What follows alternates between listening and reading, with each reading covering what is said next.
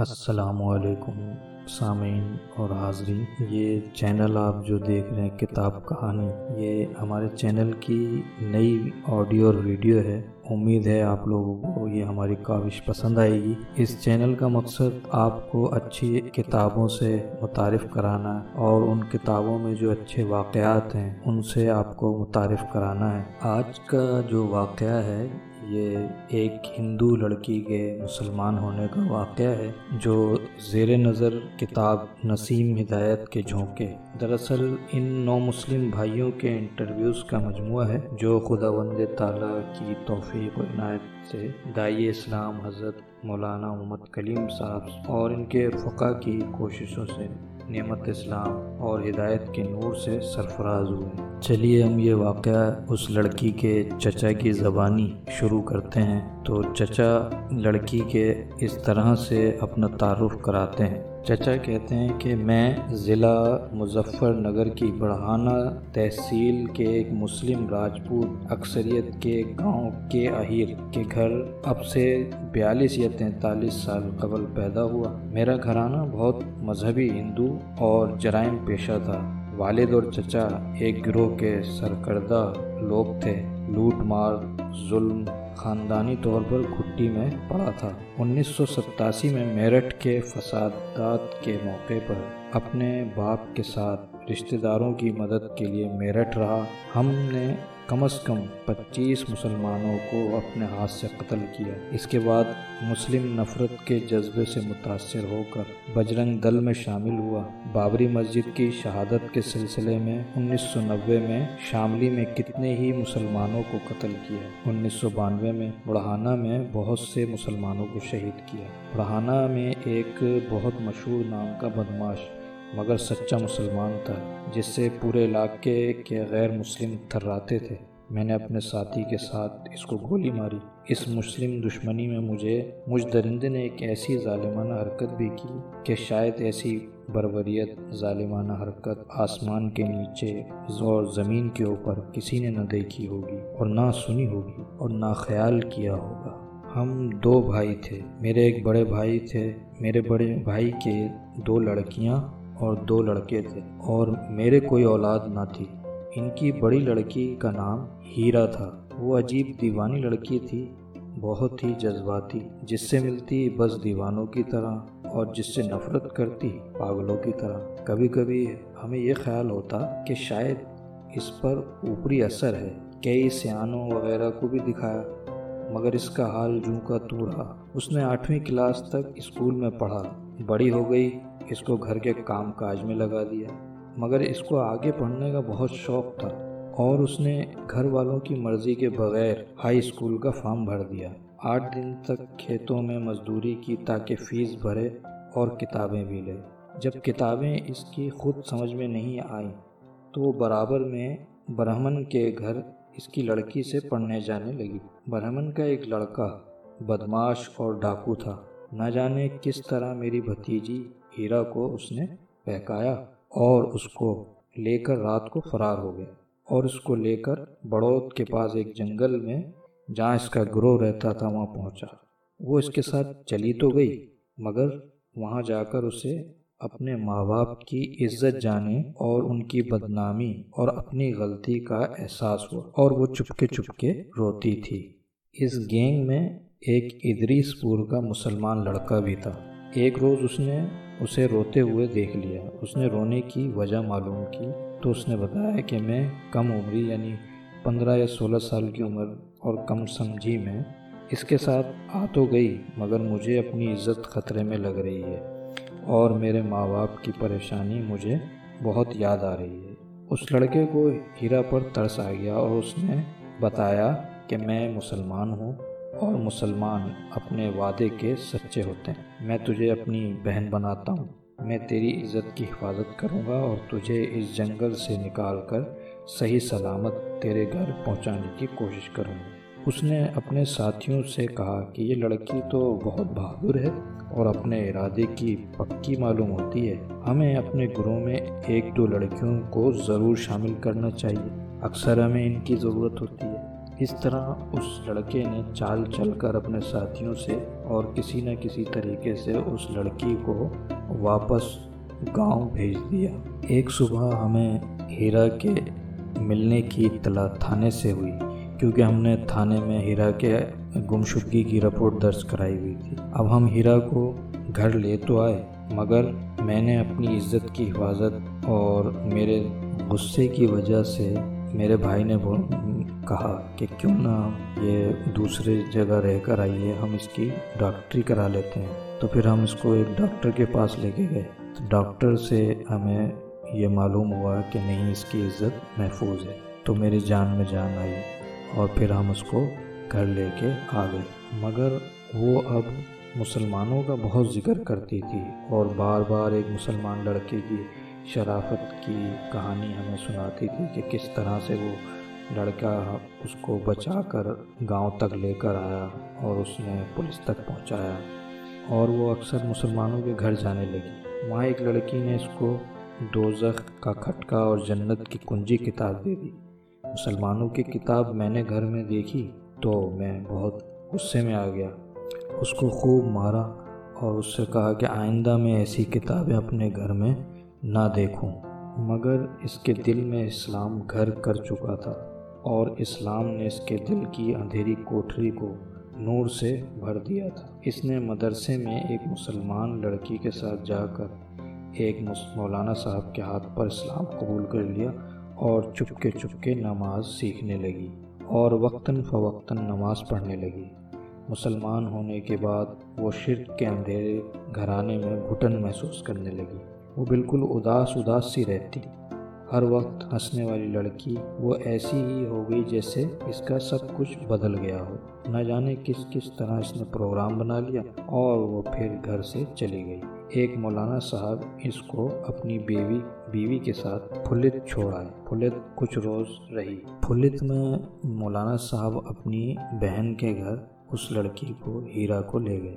وہاں پہ مولانا صاحب نے اس کا نام ہیرا رکھا۔ ہیرا یعنی غار ہیرا سے مطابقت رکھا ہوا نام انہوں نے رکھ دیا۔ مولانا صاحب کی بہن کو وہ پھوپھی رانی کہتی تھی اور وہاں اس ماحول میں اس کو اسلام کے اور قریب جانے کا موقع ملا۔ وہاں اس نے قرآن حکیم کی تعلیم شروع کر دی۔ وہاں کے ماحول اور قرآن کی تعلیم نے اس کو دین اسلام کے اور قریب کر دیا۔ ایک دن اچانک وہ رات کو سوتے سوتے خواب سے ڈر کر چیختی ہوئی اٹھی۔ وہ اپنی ماں سے بہت محبت کرتی تھی۔ اسے اپنی ماں کی یاد آنے لگی۔ خواب میں دیکھا کہ ماں اس کی جو ہے بہت شدید بیمار ہے۔ تو اس کے ذہن میں یہ خیال آیا کہ اگر میری ماں اسی طرح مر گئی، ہندو ہو کر، تو اس کی بخشش نہیں ہوگی۔ وہ جنت میں نہیں جائے گی۔ لہٰذا اس نے سوچا کہ میرا فرض ہے کہ میں اپنی ماں کو اور اپنے گھر والوں کو دوزخ کی آگ سے بچاؤں۔ بس یہ مقصد اس کی ذہن میں آنا تھا اور وہ مولانا صاحب سے اپنے گھر جانے کی اجازت لینے لگی۔ مولانا صاحب نے اس کو بہت منع کیا، لیکن وہ نہ مانی۔ اس نے ٹھان رکھی تھی کہ نہیں، اب کچھ بھی ہو جائے۔ مجھے جس طرح ہدایت ملی ہے، اسی طرح میں اپنے گھر والوں کو بھی دوزخ کی آگ سے بچاؤں اور ان کو مسلمان ہونے کی دعوت دوں۔ مولانا صاحب نے اس لڑکی سے وعدہ لیا کہ اگر تمہاری نیت یہ ہے تو ٹھیک ہے، میں تمہیں جانے کی اجازت دیتا ہوں۔ کیونکہ اگر تم اس مشن میں کامیاب ہو گئی تو اچھی بات ہے، اور اگر تمہیں موت بھی آ گئی تو تم شہید کہلاؤ گی ایک دن کی صبح وہ ہمارے گھر آ گئی۔ ہم لوگ اس کو دیکھ کر آگ بگولا ہو گئے۔ میں نے اس کو جوتوں اور لاتوں سے مارا۔ اس نے یہ تو نہیں بتایا کہ میں کہاں رہی۔ البتہ یہ بتا دیا کہ میں مسلمان ہو گئی ہوں اور اب مجھے اسلام سے کوئی نہیں ہٹا سکتا۔ ہم اس پر سختی کرتے تو وہ رو رو کر الٹا ہمیں مسلمان ہونے کو کہتی۔ اس کی ماں بہت بیمار تھی۔ دو مہینے کے بعد وہ مر گئی۔ تو اس کو دفن کے لیے مسلمان کو دینے کو کہتی رہی کہ میری ماں نے میرے سامنے کلمہ پڑھا ہے۔ وہ مسلمان مری ہے اس کو جلانا بڑا ظلم ہے۔ مگر ہم لوگ کس طرح اس کو دفن کرتے؟ اس کی ماں کو جلا دیا۔ روز ہمارے گھر میں ایک فساد ہوتا۔ کبھی وہ بھائیوں کو مسلمان ہونے کو کہتی، کبھی وہ باپ کو۔ ہم لوگوں نے اس کو میرٹ اس کی ننیال پہنچایا۔ تو وہ کچھ عرصے اپنے ماموں کے پاس رہی۔ پھر ایک دن ماموں نے بھی اس سے تنگ آ کر ہم سے کہا کہ بھائی، اس کو یہاں سے لے جاؤ۔ ہمارے گھر میں جھگڑے ہونے لگے ہیں اس کی وجہ سے۔ میں نے پھر بجرنگ دل کے ذمہ داروں سے مشورہ کیا۔ سب نے اسے مار ڈالنے کا مشورہ دیا۔ میں اسے گاؤں لے آیا۔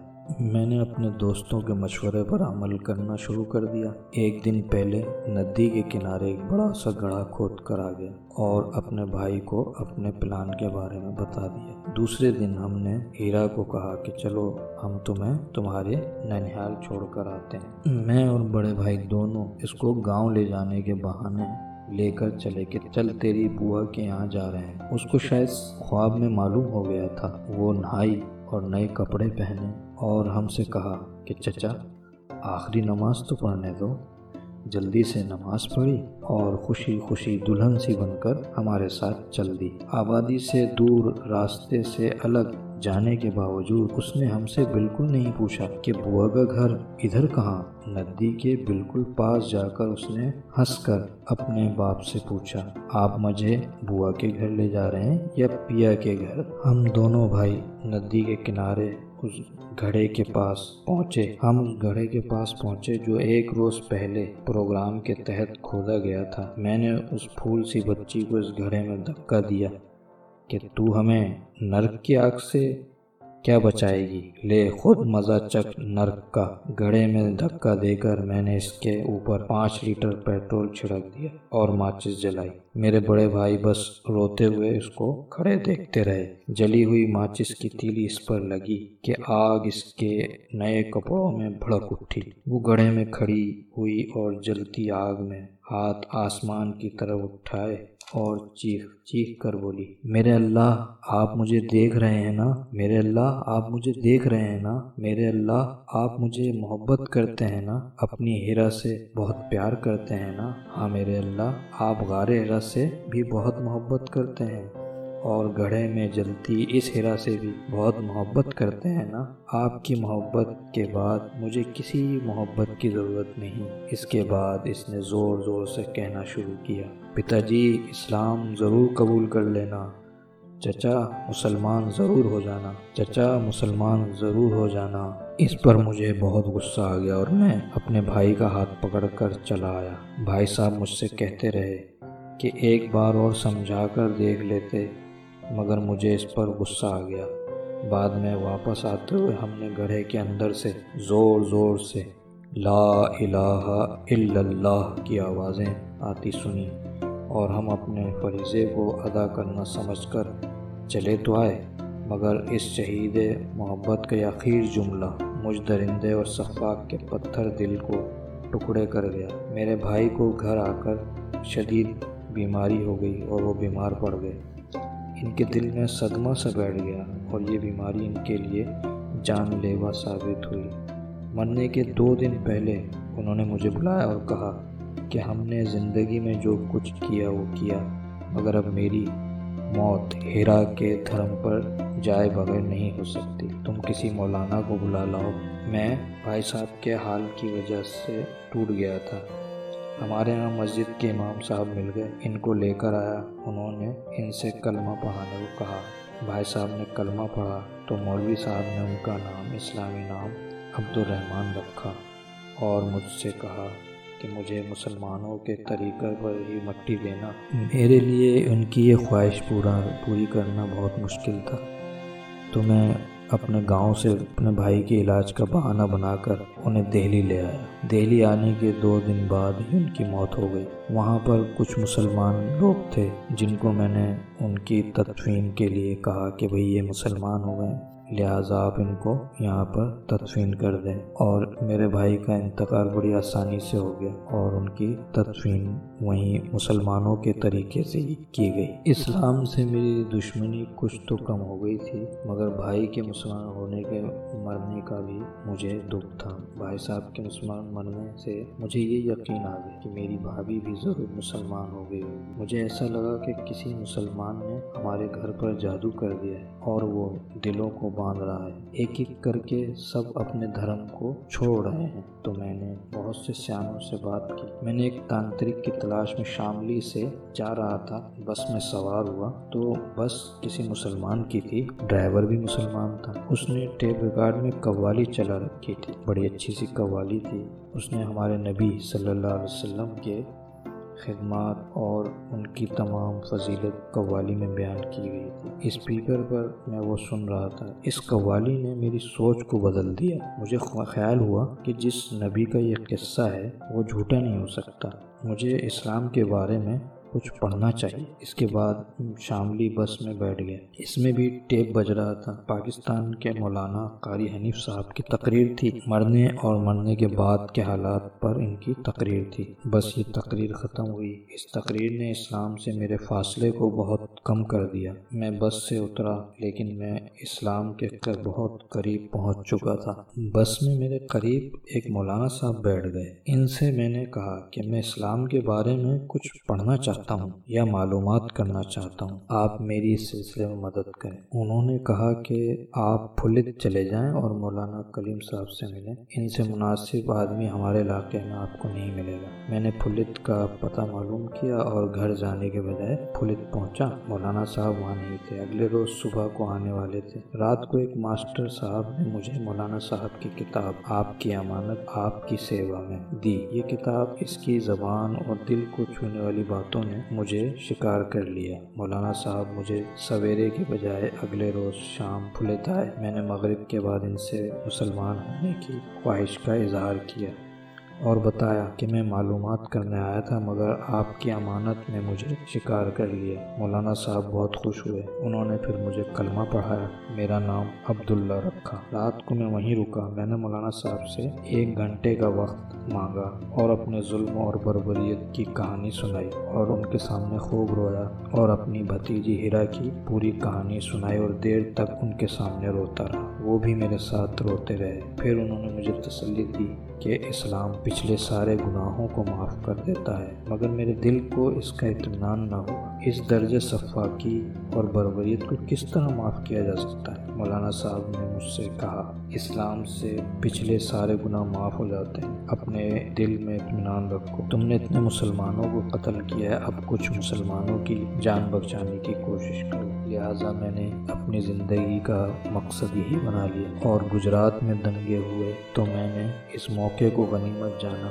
میرے اوپر اللہ کا کرم ہوا اور اس کرم سے میں نے خوب فائدہ اٹھایا۔ میں نے وہاں پر ہندو بن کر بہت سے مسلمانوں کو محفوظ جگہ پر پہنچایا۔ آپ نے سنا ہوگا کہ بھاؤ نگر میں ایک مدرسے میں چار سو بچوں کو مدرسے کے اندر جلانے کا پروگرام تھا۔ میں نے وہاں تھانہ انچارج کو اطلاع دی، ان کو تیار کیا۔ بھیڑ کے آنے سے دس منٹ پہلے پیچھے کی دیوار میں نے خود اپنے ہاتھوں سے توڑی اور اللہ نے چار سو معصوموں کی جان بچانے کا مجھے ذریعہ بنایا۔ میں تین مہینے تک گجرات جا کر پڑ گیا، پھر بھی مجھے، میرے ظلم اتنے زیادہ ہیں کہ میں یہ سب کچھ اس کے برابر نہیں ہو سکتے۔ بس اب میری یہی دعا ہے کہ اللہ تعالیٰ مجھ سے کوئی ایسا کام ضرور کرا دے جس سے میرا دل مطمئن ہو جائے، کہ میرے مظالم کی تلافی ہو جائے۔ واقعی قرآن کے اس فرمان مجھ جیسے لا علاج مریض کے لیے بڑا علاج ہے کہ اچھائیاں برائیوں کو ظاہر کر دیتی ہے۔ اس لیے گجرات فسادات میں کچھ معصوم مسلمانوں کی مدد اور جان بچانے کی کوشش سے میرے دل کو بڑی تسلی ہوتی ہے۔